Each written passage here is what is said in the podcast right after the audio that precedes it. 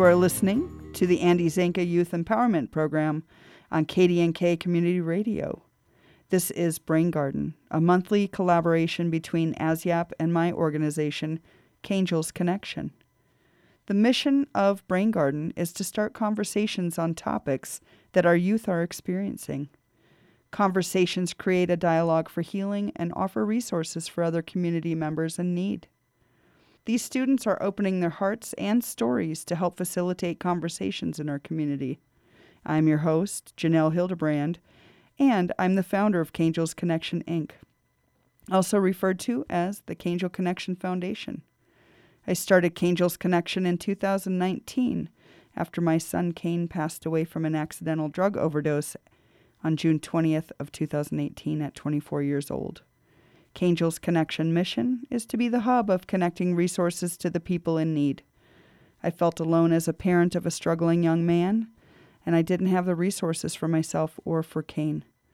My website is c a i n e dot c a i n e g e l c o n n e c t i o n dot org and I have a list of resources that is continuously growing. I became connected with AZYEP through KDNK. And if you're a teen listening and would like to share your story and offer some resources, please contact Jenell Hilderbrand at J E N X T R E M E S K I at gmail.com. Stay tuned for the next 30 minutes to listen to one of our upcoming conversations. Hello and welcome to the Brain Garden. I am Jenell, your host, and I have a special guest in the studio. Would you introduce yourself? Yeah, I'm Ben Haim, and uh, just here to talk about some dyslexia.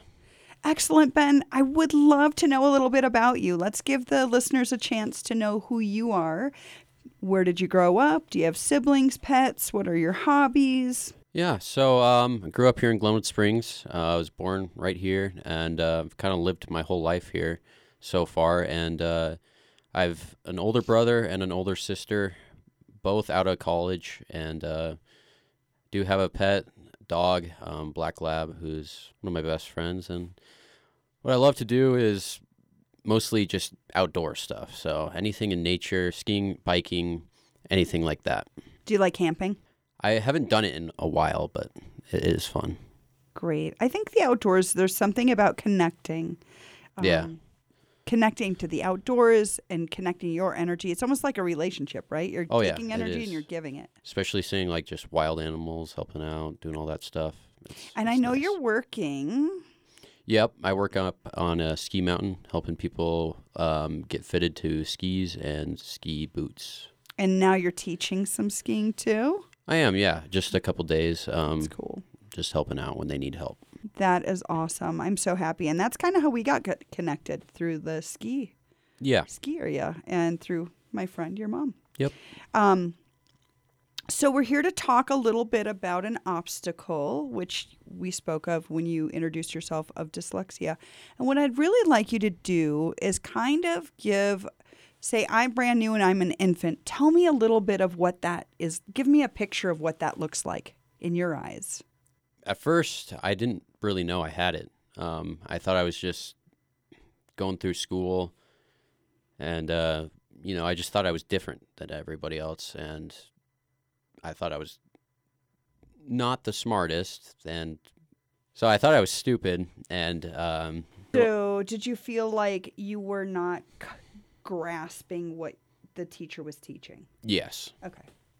Yeah. It was very hard for me to uh, read, write, do math, um, just kind of sit in my chair and actually listen and uh, actually get down what she's saying or what he's saying. So, do you feel like you were memorizing a lot of stuff by hearing it and then trying to store that? Yep. Yeah, that was really hard too. Um, especially with school. Uh, feel like every kid has trouble with just like okay, what we learn in school is completely different to what we do in the real world. Like, yeah, it helps, um, but I also feel like we're here and half of uh, what we learn in school we're never going to use in the real world. Do you feel like maybe what we're learning in school is kind of like when we build a house and they're, it's just like the foundation and then we have to build off of that?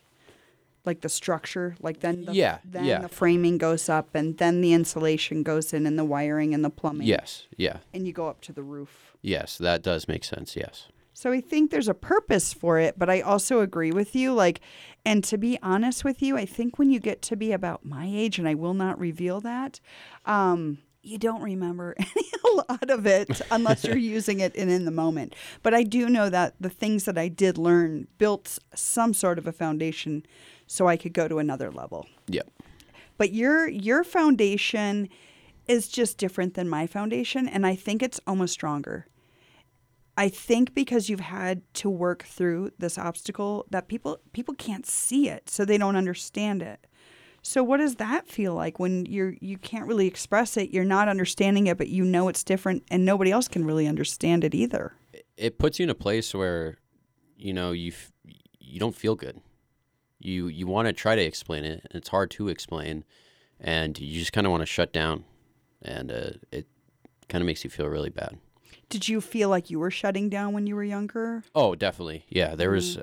there was times in school, out of school, um, that like would make me feel like, what's the point of doing this? Right. That's a hard place to be when you're young. Yes. Um, and I bet that was really hard on your family too, because they love you and they want to help you, but they don't know how to help you. Yep. What was the point where somebody was able to tap in and get you into a different direction where you got the help you needed? Um, it was probably. It wasn't for a while, honestly. Like, I had help in um, middle school and all that stuff, and uh, they didn't really know what to do, but they had people who knew of it to help out. Um, and I don't. There's not a lot of names I remember, but it was mostly when I went to Denver Academy where it really started to catch on and help out. So then they had the tools and the resources maybe to best help you. Yes. Yeah, we're rural here, aren't we? Mhm. And there's not a lot of resources. Yeah, there's not a lot here. Um, so when did you go to the Denver Academy? So I first went when I was in fifth grade, I believe.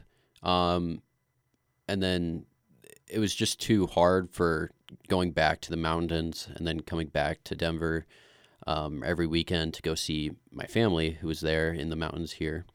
And um, so I went back.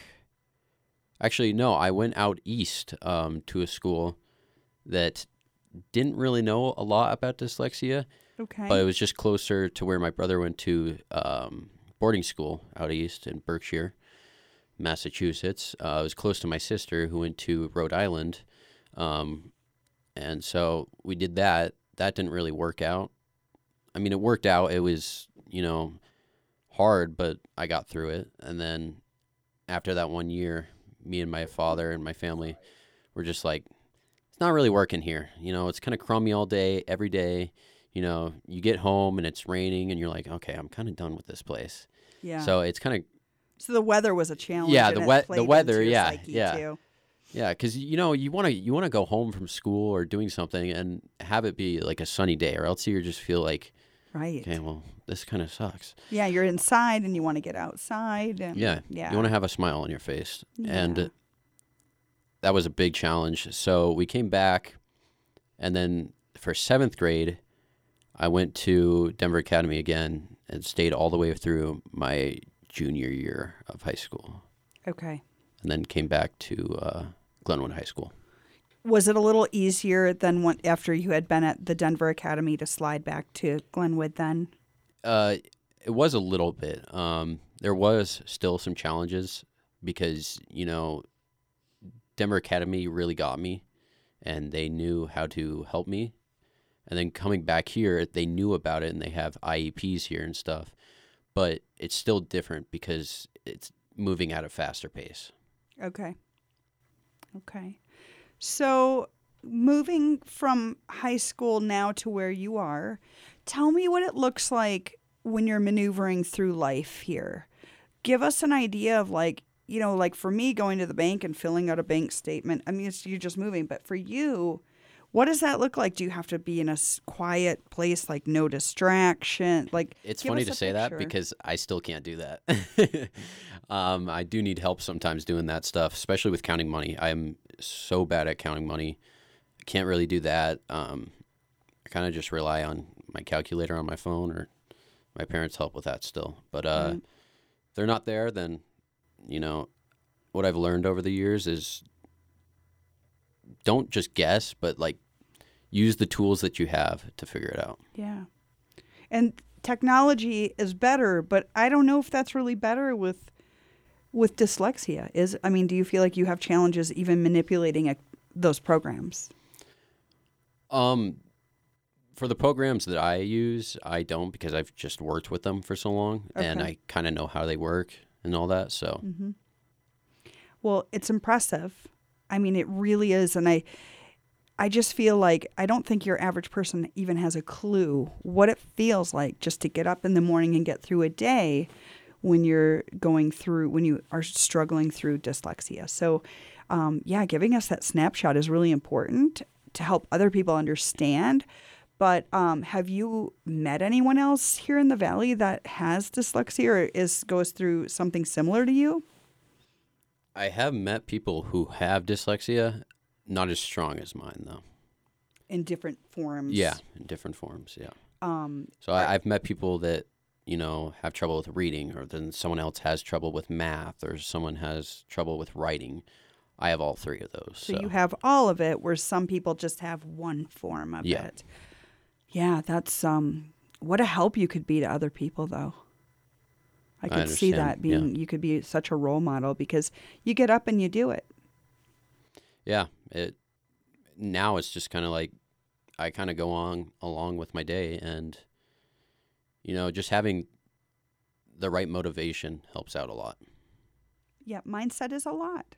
Yep. But to get there, you got to do a little work. Yeah, it takes time. Mm-hmm. Yeah, but you're out working, and you social. You're social, and I, your family's lovely, and uh, you got your doggy. So tell me some of the resources that you have used or are using that you could share with other people if they're listening and they might know somebody that has dyslexia in any form. So the main thing I would say, um, you know, technology and all that stuff is good, but that's not gonna what that's not what's gonna help you get through most of it. You need to find someone who really knows what they're doing and can really help you out. Like a mentor. Either a mentor or just someone who is good with dyslexia and knows what you're going through. Is there uh, like a support group or is there something that somebody could tap in to say like where would I find that person? Yeah, so there's there's probably a bunch like many years ago there were probably not a lot. There's probably one or two, maybe three. Now there's probably a hundred, and uh, just to even getting probably like a therapist who knows like they can reach out, they can get in touch, and it really helps out. Great advice, Ben. Okay, Ben. So I asked you to come with a song, um, whether it's inspirational or something you use to kind of work through your obstacle. Do you want to tell us what song you brought? Yeah, so I brought "Float On" by Modest Mouse. Is there some meaning or what's you know why when you tune into that song, what's going on there? You know, a big part of it is just like saying like we all float on. It's kind of like we all move along at our own speed. You know, everything's going to be all right. I love it. Well, listeners, stay tuned to listen to Float On by uh, Modest Mouse, and we'll be back after the song.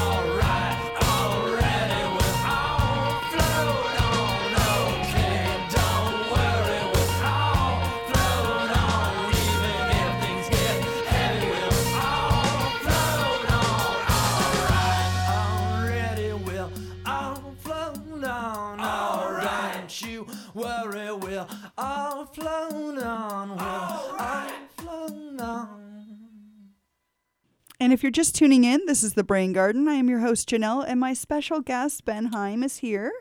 And we're talking about dyslexia. Um, and now, Ben, why don't we touch base on other things that are associated to dyslexia that you're experiencing or have experienced? Um, I would say mostly that goes with that is either depression or anxiety. Those are the top two that people usually get with dyslexia. So, is it intermittent? Is it some something that triggers it? Is it is it all the time? Like, let's break that down a little. You know, it's for anxiety. It's not all the time, um, and it could be for different things. Uh, you know, working, you know, in a group, say that, um, at school or something. It's very hard to, eh, like, share what you want to share and read something. But if you can't read, or if you have trouble reading, that anxiety comes in, and you start to sweat, or at least I used to start to sweat. My hands start to shake, and I just get wet palms and stuff. And it was very hard for me. And I would uh, honestly, I would tell the teacher, and I would just walk out the door and just go take a ten minute breather, and then come back in. You know what? That was going to be my next question is tell me how you handle that. But just to be able to say to the teacher, I just need 10 minutes and that's being supported, I think that's probably really beneficial. It is. It's very nice. So if you're listening, make sure you speak up. Yeah, if you don't speak up, it, it's it gets harder. Yeah, you want the help. Did you have any trouble with other kids bullying or picking on you or just because they didn't understand it? No, most of my friends um like knew that I was different Mhm. and they didn't care. They're still my friends, you know. Yeah.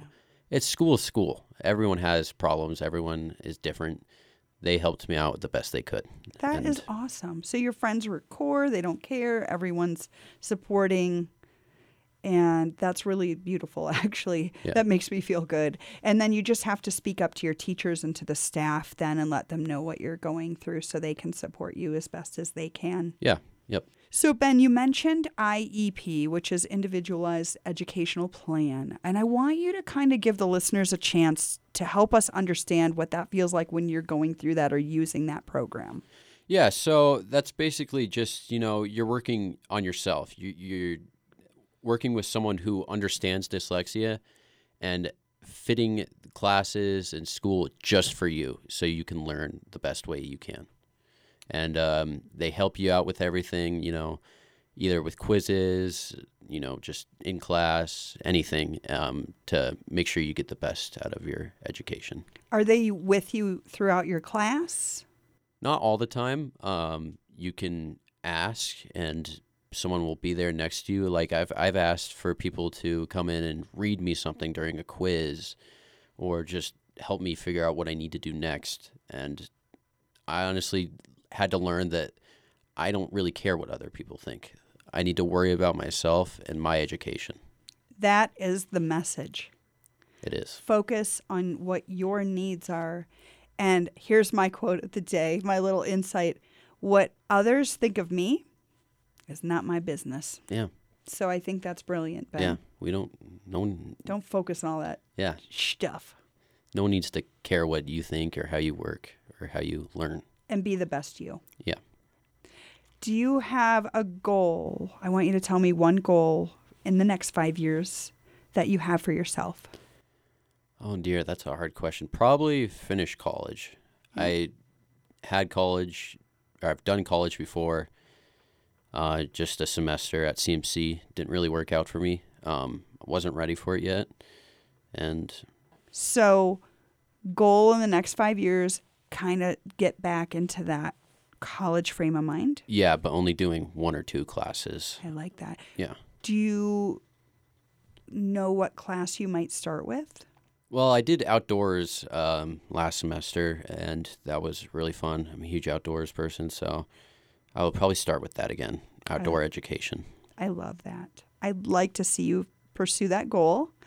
And then before we wrap up for the day, I want you to come up with a message for anyone that's listening or or knows somebody that knows somebody with a form of dyslexia. What is the positive message that you would want to send out there to the listeners? So mine would probably be just don't be afraid to ask for help. You know, I lived my life going through saying, I got this, don't worry about it. But truly, ask for help. It helps so much. That is a great message. And I think anybody could apply that. Don't think that you could take the world on your shoulders. Um, but especially when you're dealing with dyslexia, just reach out. Yeah, The don't be it's afraid. much easier when you got people walking with you, right? yeah, And, and helping you out, taking your hand, helping you over a big rock. I don't know, right? yeah. So I want to thank you so much for opening up, sharing your personal story, and having a conversation here with me on Brain Garden. Um, listeners, if you like what you hear, we're on the fourth Wednesday of every month. You want to check out the podcast? You can check that out on Spotify, on Google, on KDNK, on Andy Zanca Youth Empowerment Program, and we appreciate um, those programs for giving us this platform. And thanks, Ben. You Thank are you. amazing. Thank you so much.